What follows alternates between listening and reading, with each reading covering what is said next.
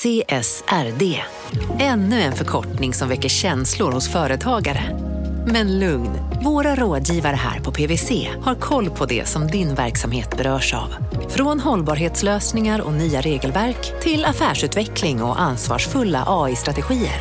Välkommen till PWC. Ni har väl inte missat att alla takeaway förpackningar ni slänger på rätt ställe ger fina deals i McDonalds app.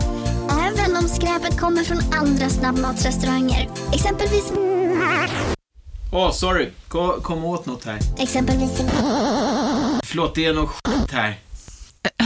Andra snabbmatsrestauranger som... Vi, vi provar en talning till. La, la, la, la, la. La, la, la, la. Om en så vidde på väg till dig för att du råkar ljuga från kollega om att du också hade en och innan du visste ordet av du hem kollegan på middag och... Då finns det flera smarta sätt att beställa hem din sous på. Som till våra paketboxar till exempel. Hälsningar Postnord.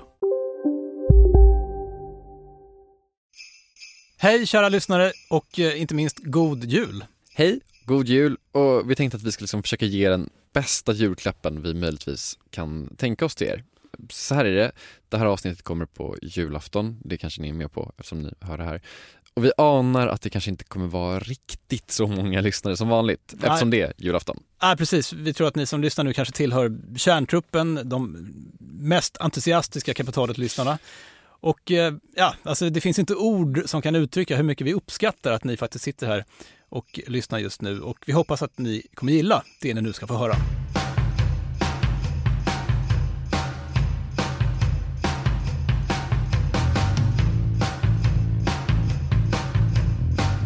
Och vi tänkte så här, vi ska liksom försöka göra någonting som är lite nördigt. Nu gräver vi ner oss så djupt vi bara orkar i en relativt smal grej, som en present.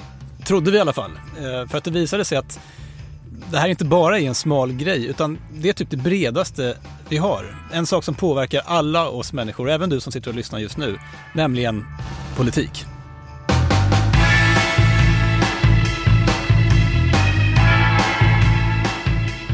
Jag tänker så här, en stor del av politik handlar om två saker. Hur mycket skatt ska vi betala och vad ska vi göra med pengarna? Och idag ska vi prata om den första delen. Vi, vi struntar i vad staten gör med pengarna och lägger all fokus på hur mycket skatt som staten egentligen tar. För det finns nämligen en ekonomisk teori som på ett otroligt snyggt sätt löser ett problem. Ett problem som alla stater, alla regeringar, alla parlament sliter med dagligen. Hur ska man ha råd med allting utan att höja skatterna? Och grejen är att den här teorin säger att det egentligen inte finns något problem. Och det är superskönt. Eh, det är till och med så att eh, vi kommer att få in ännu mer pengar till statskassan om vi bara sänker skatten.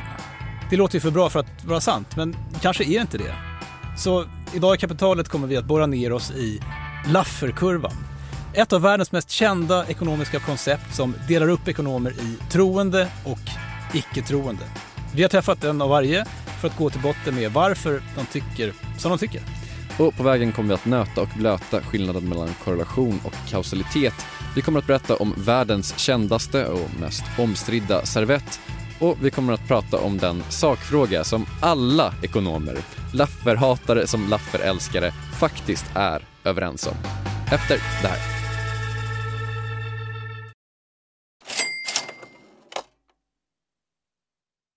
Vi sponsras av Storbrand Asset Management som ju förvaltar över 1000 miljarder norska kronor bland annat för SPPs eh, många pensionssparare. För två år sedan så investerade Storbrand i drygt 60 tåg, alltså tågvagnar, eh, som rullar mellan London och Skottland. De leasar sedan de här tågvagnarna till tågoperatören som alltså kör tågen och säljer biljetter och sånt eh, med ett avtal på 27 år. Så britterna får nya fina tåg och Storbrands kunder, eh, däribland alltså SPPs pensionssparare, får en inflationsskyddad avkastning med låga risker under lång tid. Det här är ett av supermånga exempel på hur pensionskapitalet i växande omfattning bidrar till att bygga samhället och inte minst till att klara klimatmålen.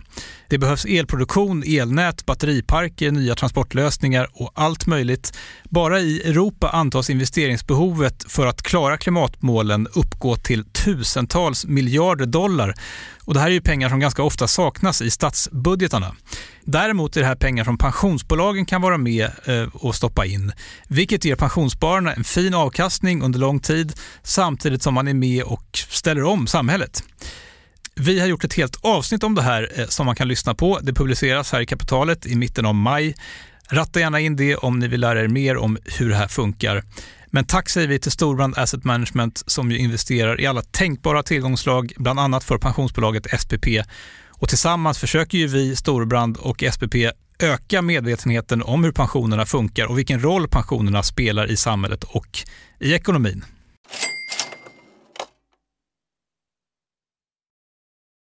Ja, som vi var inne och nosade på innan så är kanske inte det här ett klassiskt kapitalet-avsnitt. Jag menar, Lafferkurvan är verkligen en vattendelare. Det finns personer som tycker att det här är det rimligaste och mest självklara som finns och som säger att all forskning stöder eh, Lafferkurvans ja, effekter. Och så finns det personer som säger att Lafferkurvan är rent önsketänkande, att det är voodoo och påhitt och att all forskning stödjer det de säger. Och vi ska vara helt ärliga här, eh, vi kommer inte att landa i någon supertydlig så här ligger det till slutsats. Utan vi eh, litar på och vi vet att ni lyssnare är tillräckligt kloka för att eh, efter det här dra era egna slutsatser. Men det vi kommer göra är liksom att liksom presentera respektive sidas argument eller att låta sidorna presentera sina egna argument i alla fall. Man kan väl säga att vi ska liksom försöka ge er ett omfattande beslutsunderlag som det heter på kanslisvenska. Du menar att vi ska ägna oss åt journalistik? ja men jag tänker liksom så här, visst jag tycker att mycket av det vi gör är journalistik men jag menar liksom, hur mycket vi ska betala i skatt, det är ändå liksom så här, fan folk vill ju gå i krig för det här typ. Ja, men jag gillar ju att liksom hårdra saker. Okej, då får jag fan gå och skriva om det här avsnittet för det är mycket jag sitter och håller inne på just nu. Ja, vi braskat klart nu eller? Det har vi.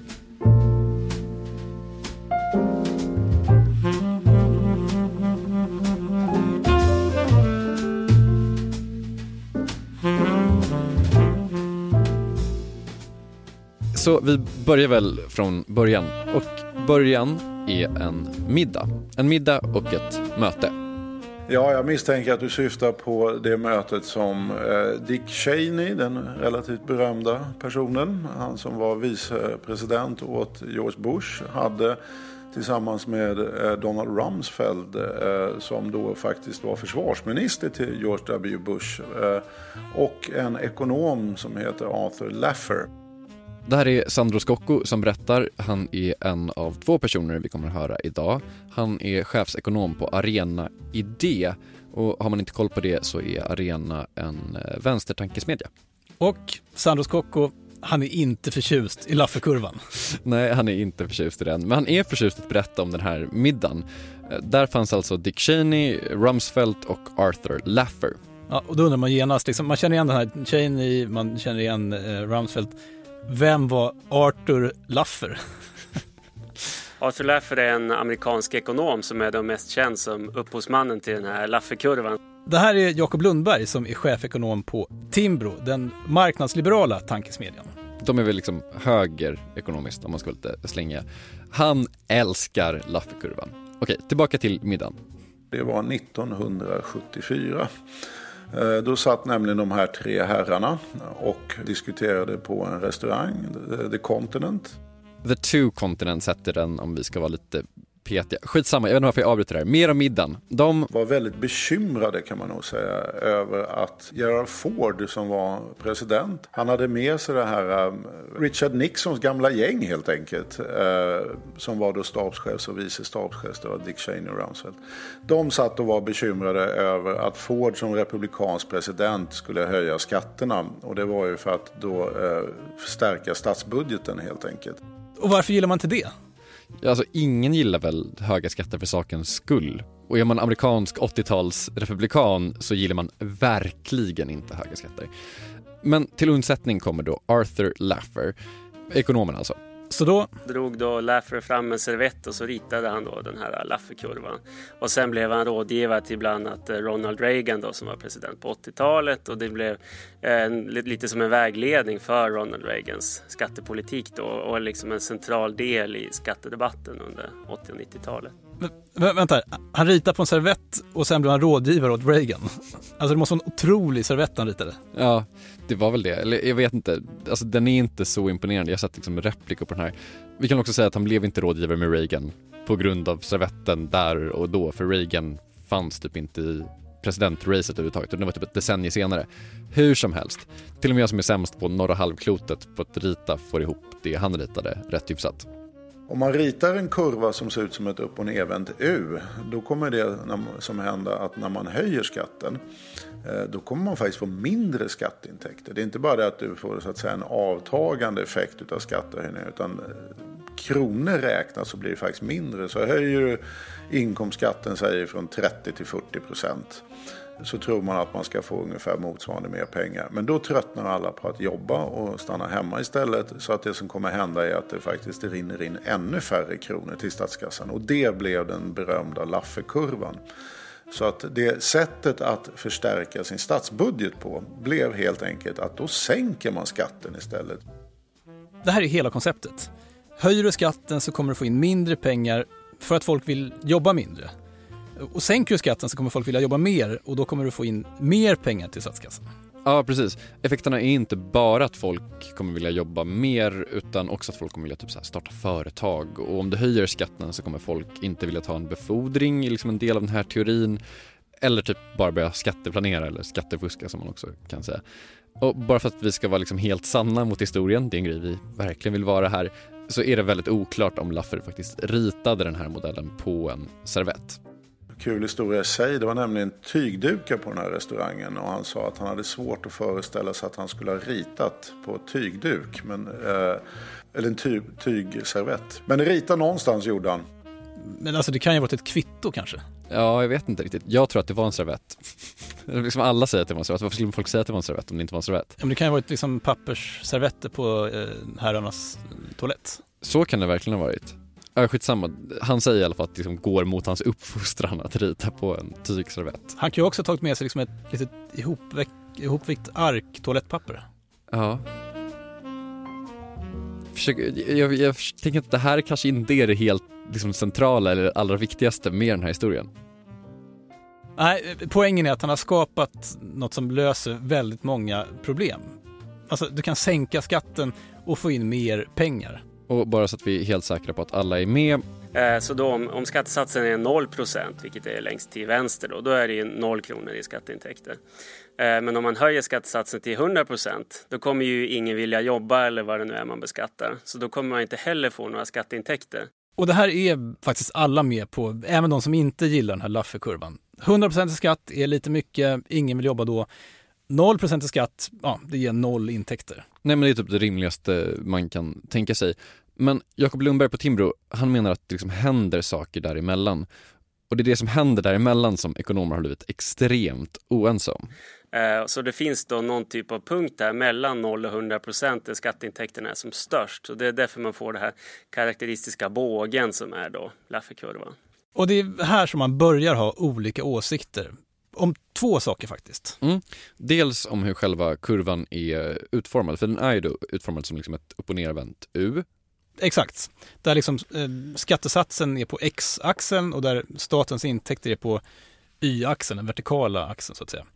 Och i och med att det här är ett upp och nervänt U så får man då att ju högre skattesatsen är, ju längre till höger man kommer eh, på det här upp och nervända ut, desto flackare blir liksom intäktsökningen för staten. Tills den tippar över? Tills du kommer förbi liksom toppen på ut och då ska du ner på andra sidan och då sjunker intäkterna. Exakt, och liksom att det blir flackare och flackare det visar ju då också liksom att marginalnyttan för en skattehöjning sjunker ju längre, liksom ju närmare toppen man kommer. Och det är verkligen inte alla ekonomer med på. Men det tror jag liksom ändå de flesta kan ha överseende med för att det är liksom ett U ritat på en servett för typ 40 år sedan.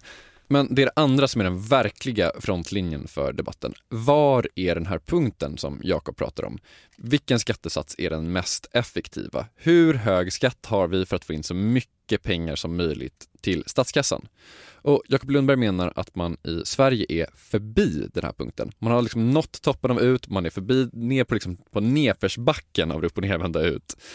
Och det han pratar om är marginalskatten och värnskatten. Alltså skatten på de sist intjänade kronorna för höginkomsttagare.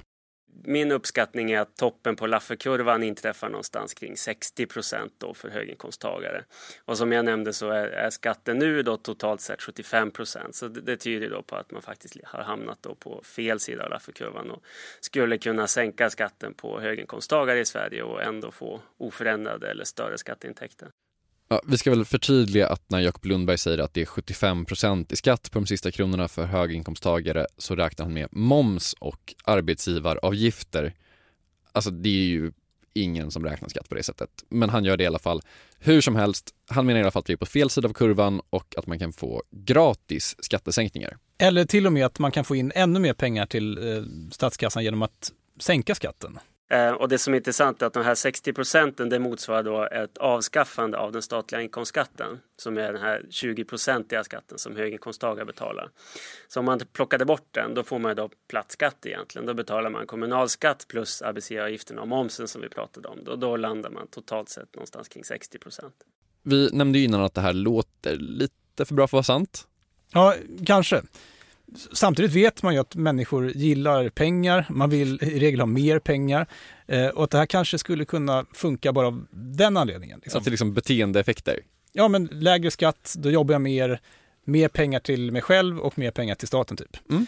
Men då undrar man ju, liksom, är det en poäng att vi sitter här och, och gissar, är det ingen som har testat det här? Klart att man har testat det här. Laffer lyckades inte övertyga Gerald Ford om att det här var en bra idé, men som vi var inne på tidigare, några år senare så tillträdde Ronald Reagan som president och han testade det här på Laffers inrådan. Vi låter Sandro Scocco berätta. Det resulterade ju omedelbart i helt enkelt ett kraftigt eh, ökat budgetunderskott. Så att det visade sig att det där stämde inte alls när man kom ut i verkligheten. Eh, och det slutade ju faktiskt för, för hans del så illa så att han var tvungen att göra retur på en del av de här skattesänkningarna för att faktiskt stärka budgeten. Därför budgeten blev så otroligt försvagad att det liksom anses, ansågs oacceptabelt. Reagan han sänkte skatten för höginkomsttagare från 70% till 28% Rätt mycket när man tänker på det. Och även Jakob Lundberg menar att Reagan gick lite för långt i de här sänkningarna. Mm. Och Sandro Scocco menar att samma sak sen hände när George W Bush körde det här och han tror att samma sak kommer hända nu när Trump testar Lafferkurva ekonomi. Eh, man har också testat det här i Sverige. Regeringen Bildt i början på 90-talet. Man sänkte skatten för att stärka statsbudgeten. Man räknar med något som heter dynamiska effekter som är... Ja, men liksom det är då man, när man räknar med att någonting ska hända utifrån en så teoretisk eh, bild av verkligheten som kanske inte visar sig stämma. Och det är lite vanskligt kanske att göra den typen av beräkningar eh, när man sätter en jävla statsbudget. Så kan man verkligen tycka och man har också förbjudit att räkna med dynamiska effekter på Finansdepartementet efter regeringen Bildt vi ska väl liksom inte kanske skylla allt dåligt som hände under 90-talskrisen på den regeringen. Alltså, inte ens de mest liksom renlärliga Laffer-kritikerna skulle vilja säga att det liksom är en rak linje mellan regeringen Bildts skattepolitik och 90-talskrisen och allt annat som hände på 90-talet. Men ja, de hävdar att det liksom inte ser superlovande ut i alla fall. Nej men tyvärr är det skillnad då på korrelation och kausalitet. Alltså vad är det som orsakar vad? Eh, vad är hönan, vad är ägget liksom? Ja och vad är att två saker händer parallellt och vad är att det ena leder till det andra? Precis, det händer jättemycket saker i en ekonomi och det får man bara säga, liksom, det är svårt att isolera orsakssamband perfekt. Men det går väl inte i, i ett samhälle. Nej. Vad leder till vad? Exakt. Men jag bad Jakob Lundberg nämna länder där det i alla fall har gått bra. Vi struntade i vad som är kausalitet, vi pratade bara om korrelation. Liksom. Har Lafferkurveekonomi funkat någonstans? Jag kan dra mycket exempel på länder som har, har, sänkt skatten och fått en bra utveckling efteråt. Till exempel då jobbskatteavdragen i Sverige och en väldigt god utveckling trots eh, finanskrisen då, de, de senaste åren. Men eh, ett annat exempel är eh, länderna i Östeuropa där många införde platt skatt under 90-talet. Länder som Slovakien och Estland tror jag och några fler länder. Och de har ju haft en väldigt god utveckling också. Eh, men nu gjorde man mycket annat. Man gjorde om skattesystemet. Det var inte bara så att man plattade till skatteskalan utan man förenklade skattelagarna och skatteadministrationen och sådär. Eh, och, och reformerade ekonomin på många andra sätt. Men de har ju haft en, en väldigt god ekonomisk utveckling. Jag vill bara understryka att Jakob Lundberg är väldigt, väldigt noggrann med skillnaden mellan kausalitet och korrelation han är liksom kritisk till de som säger att jobbskatteavdragen ledde till ökade skatteintäkter. Det är korrelation, inte kausalitet menar han. Eller att vi kanske inte vet än i alla fall. Och vad gäller länderna i Östeuropa så menar Sandro Scocco att det inte handlar då om kausalitet. De forna kommunistländerna hade ju en, en, en helt dysfunktionell ekonomi. Alltså, den, den, var ju inte alls marknadsbaserad. Eh, det som hände i de eh, forna eh, liksom, kommunistregimerna var ju helt enkelt att man införde ett, ett marknadsinslag i dem. Eh, och de här länderna har ju tvärtom haft enorma problem och särskilt om vi tänker på det stora landet i öster, det vill säga Ryssland. Tvärtom med att få en marknad och en skatteuppbörd att fungera. Det har ju mer eller mindre varit skattebefrielse på de som roffade åt sig eh, de stora kakorna av eh, rysk industri efter privatiseringsvågorna, de så kallade oligarkerna så har ju det snarare varit problemet att man inte har betalat skatt. Eh, utan att det har varit mer eller mindre frivilligt och en enorm, ja, vad ska man kalla det, rövarekonomi karaktäriserades ju i stor del av de här ekonomierna utav. Utan tvärtom så skulle jag säga det att det som behövs för att få de här ekonomierna att fungera det är ett, ett mycket rättssäkrare rättssystem, tydligare spelregler och höjningar utav skatten för att också få igång en väl fungerande offentlig sektor, utbildningssektor, sjukvårdssektor och så vidare. Där, där är de ekonomierna fortfarande väldigt omogna. Sandro Scocco har också ett annat argument som liksom berör själva kärnan i, i den här liksom Lafferkurva-ekonomin. Människor beter sig inte som Arthur Laffer tänkte. Eller de har inte möjlighet att bete sig på det sättet. Det jag ifrågasätter är ju starkt helt enkelt eh, hela realismen i Lafferkurvan. Eh, och det är ju den med till exempel då om man tar det som Jakob som du intervjuade tidigare driver ju tesen att vi kan ta bort hela inkomstskatten på ungefär runda slängar 60 miljarder. Och vi skulle bara få in ännu mer pengar. Jag tror att många tycker att det är trevligt att ha mer pengar att röra sig med. Det är väl därför många av oss jobbar i, i grunden. Eh, så det, det, skulle jag definitivt säga. Och det, det som spelar roll är ju hur mycket pengar man har efter skatt att röra sig med faktiskt i plånboken. Eh, och sen så kan det ju vara sociala normer spelar roll också. Att det, olika typer av lärprocesser man ser att om man har den som är högutbildad till exempel har, har en högre levnadsstandard och mer att röra sig med och då vill man gärna eh, efterapa den personen och så vidare. Den bygger ju just på ett sånt här väldigt orealistiskt antagande att fast anställd personal plötsligt skulle jobba 50 timmar i veckan och sen dessutom få betalt för det. Va? Många höginkomsttagare har ju till och med förtroendearbetstid. Va? Alltså det, det, det, är en sån teoretisk och, och främmande värld att, att det, är, det saknar helt verklighetsförankring. Alltså kan man det minsta lilla om arbetsmarknaden så vet man att är man anställd så har man en viss arbetstid. Du äger inte den helt självständigt. Då brukar man istället titta, och det vet man ju att de inte får de här, för det kan vi studera, va? att man får ju inte de här timeffekterna. Men då, säger, ja, men då anstränger sig folk mycket mindre när de väl jobbar de där timmarna.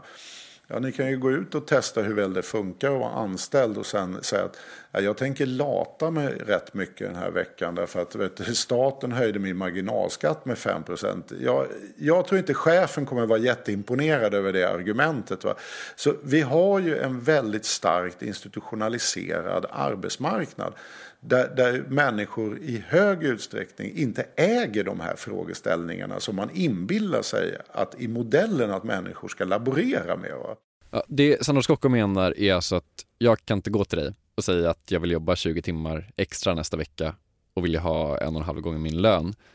Å andra sidan, du, du är ju kapitalägare i dubbel bemärkelse du kan ju tänka att du ska jobba mer och att vårt slash ditt företag ska liksom dra in mer pengar så att du kan anställa en extra person och sen gå vidare och sen liksom, jag menar, anställa ytterligare och så vidare och så vidare. Men grejen är att de här effekterna är sjukt svåra att mäta för det är liksom ingenting som händer direkt. Om man sänker typ bolagsskatten i Sverige kommer du kanske jobba hårdare men det är ju ganska svårt att mäta och liksom när ser man effekten av det? Det kan ju ta liksom åratal. Och när kommer du anställa en person extra? Det liksom kan också dröja ännu längre.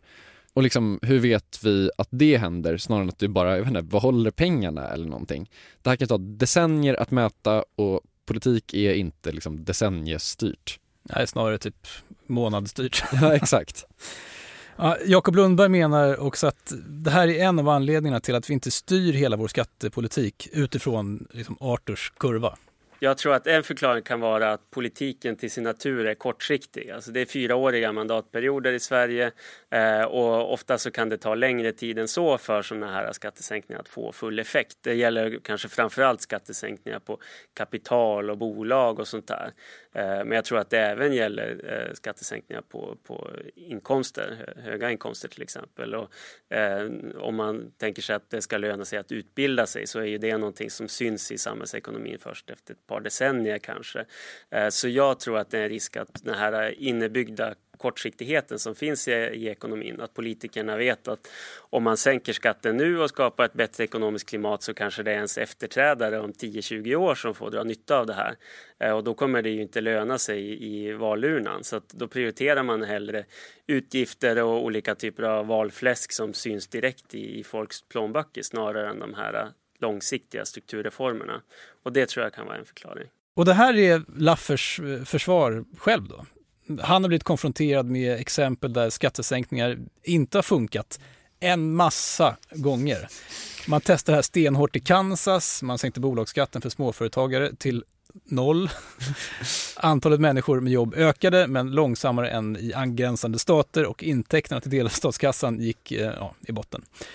Och det han säger är att man måste ha tålamod. Man ser effekterna av en sån här sak efter en lång tid och det är ofta svårt att identifiera vad det är som händer. Mm, och vi har liksom inte två parallella universa som vi kan studera där vi har två identiska länder eller delstater där en testar Lafferkurveskatt och den andra inte gör det. Så vi måste liksom luta oss mot den forskning vi faktiskt har. Och här blir det lite knöligt för både Sandro Scocco och eh, Jakob Lundberg menar att all forskning stödjer deras syn. Vilket inte är möjligt. Nej, det är inte möjligt. Så vad är sant? Alltså det som är sant är att det finns en del forskning som stödjer båda. Jeffrey Dorfman på Forbes som är så självutnämnd libertarian och är så stark röst i den amerikanska ekonomiska debatten. Han har kallat Lafferkurvan för de senaste 50 årens most famous non-empirical economic concept. Fritt översatt världens mest kända icke-empiriska ekonomiska koncept. Jakob Lundberg å andra sidan menar att eh, Emmanuel Saez och eh, Thomas Piketty stödjer hans linje. Det är dock typ en halvsanning. Ja, eh, Piketty verkar då mena att den här kurvan finns, vilket också Scocco gör, eh, men skrev i The Guardian att skatten i Frankrike borde vara 80% på de superrika, eh, vilket kanske inte är helt i linje med det Lundberg tycker. Högertidningen Wall Street Journal har också skrivit om det här och menar att ingen seriös ekonom tar kurvan på allvar. Det kanske är lite överdrivet, till och med Sandro Scocco menar att det är överdrivet. Men summa summarum, forskningsöverblicken är lite svår. Även om jag tar det här på allvar så har jag inte jobbat 80 timmar i veckan för att läsa alla rapporter. Det kanske jag borde, men jag har liksom inte haft ekonomiska incitament till att göra det helt enkelt. Du får bara sänka din skatt lite grann och se hur du reagerar. Se om du kommer till jobbet imorgon eller inte. Exakt. Okej, jag frågade Sandro Scocco om en annan grej. Jag frågade om liksom inte finns någon gång där han menar att Lafferkurvan faktiskt är rättvisande, att Laffer-effekterna kickar liksom i full kraft. Och han pekade då på att det finns en skatt där effekterna av kurvan blev otroligt tydliga. Ett experiment som är gjort här i Sverige. Vad som hände efter det här. Kapitalet sponsras av Master Exchange, plattformen där du som privatperson kan investera i låtar och får pengar varje gång de här låtarna spelas. Eh, vi berättade ju senast eh, om barnlåten Puff the Magic Dragon som noterades av Master Exchange under våren. Nu har utdelningen på den låten kommit, eller royaltyn som vi säger i musikbranschen. Eh, den ligger på drygt 12% i årstakt och det här är ju en avkastning som är helt okorrelerad till börsen. Till och med Goldman Sachs har börjat skriva om just musik som investering just ur det här perspektivet. Nu finns en möjlighet att investera i en ny låt. Eh, låten heter Boss Bitch och den är av Doja Cat eh, som, eh, alltså jag ska inte säga att jag är superdeep här men eh, det är ändå en, en person som jag vet om det är. En, en världskändis. Den här låten gav, baserad på förra årets spelningar, en avkastning på drygt 13% Master Exchange har just nu en väntelista på registreringar. Det, det, går lite för bra för dem kan man säga. Men Skriver ni in kapitalet som promo code så kan ni runda kön och ansöka om andelar i låten Boss Bitch ändå. Om ni investerar helt vanliga pengar, det är inget krypto eller sånt där, så vill du investera i musik och få en avkastning som är helt okorrelerad med börsen och kanske inte minst för att det är kul att äga låtar eh, så kan man gå in på masterexchange.com och använda kapitalet som promo code så går man alltså förbi kön. Kom ihåg dock att alla investeringar är förenade med risk, men vi säger stort, stort tack till Master Exchange. Kapitalet sponsras av Karla, Jakob. Ja, bilar igen. Ja, det är härligt. På Karla kan man sälja sin elbil eh, på det gissningsvis smidigaste sättet i Sverige. Eh, Karla har ju ett nästan ett komiskt högt användarbetyg på Trustpilot. Mm. 4,8 av 5, vilket jag typ aldrig hört talas om. Nej, det är väldigt, väldigt högt. Eh, man knappar in lite info om bilen på sidan, sen får man en gratis värdering och ett bud. Accepterar du budet kommer Karla och hämtar upp bilen gratis och sätter in pengarna innan de kör iväg. Inget mer än så. Rätt fantastiskt. Nej, det är faktiskt ja. helt otroligt. Och eh, det kan bli ännu mer eh, otroligt än så. Eh, för att vi har nämligen en rabattkod som ger dig 2000 kronor extra för bilen. Så om du säljer din bil så får du två lax extra. Stämmer. Bara sådär.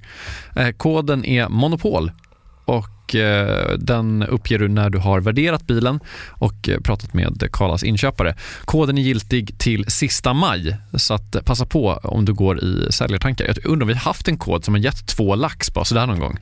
Nej. Det är helt otroligt. Man behöver en bil förvisso. Absolut, så det är inte, kanske inte bara sådär, men det är ändå 2000 kronor extra. Väldigt bra. Ja. Så sälj din elbil eller laddhybrid till Karla. Du får 2000 kronor extra med rabattkoden Monopol. Eh, hoppa in och kolla på karla.se.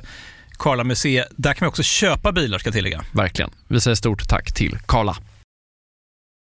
Innan pausen så teasade du lite med att det finns ett exempel som också Sandro Scocco, alltså den stora Laffe-kritiken, eh, menar är ett utmärkt exempel på att Laffe-kurvan finns och eh, att den funkar och eh, att den till och med funkat liksom helt perfekt. Ja, och han pratade om någonting som vi har hållit på med i Sverige.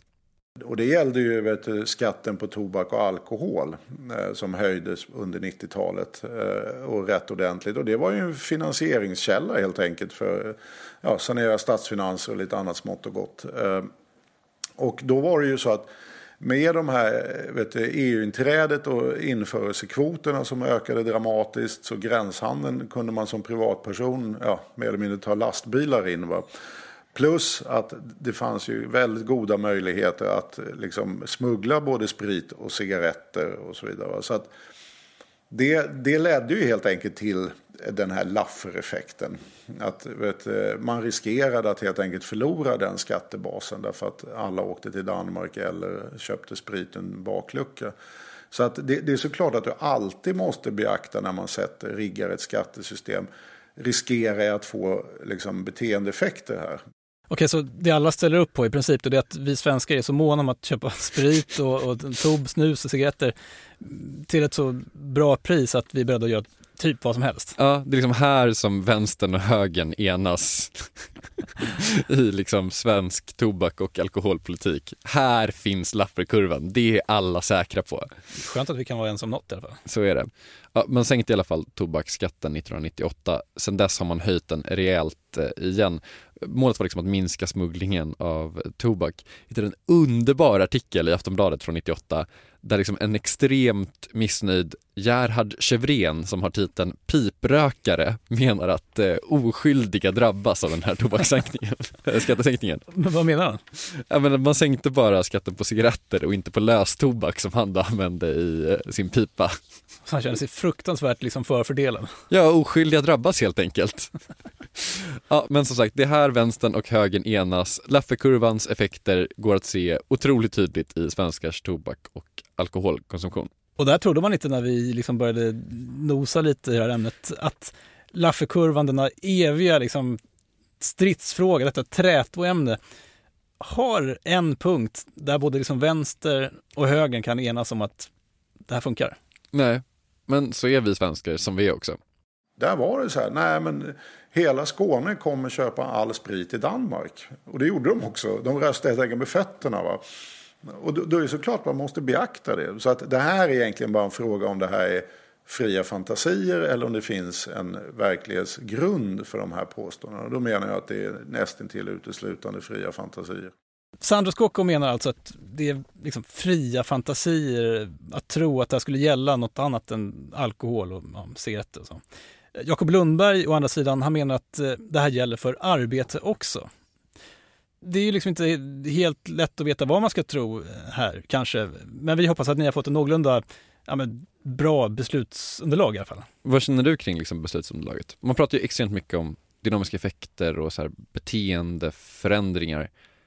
Jag kan liksom känna att kurvan kanske bygger lite väl mycket utifrån att vi ska bete oss så himla liksom rationellt hela tiden. Jag tänker att om jag skulle få en jättestor löneförhöjning, även om jag tjänar mycket som det, så skulle inte jag tacka nej till den eller till en befordran för att liksom man kan liksom drivas av andra grejer också, som så status och liksom den typen av saker.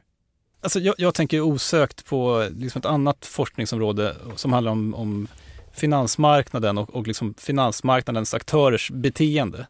Och även här finns ju någon liksom grundval att de ska vara rationella. Det har varit liksom antagandet från början. Sen har det ifrågasatts mer och mer om åren. Men man ska liksom agera rationellt på prisinformation.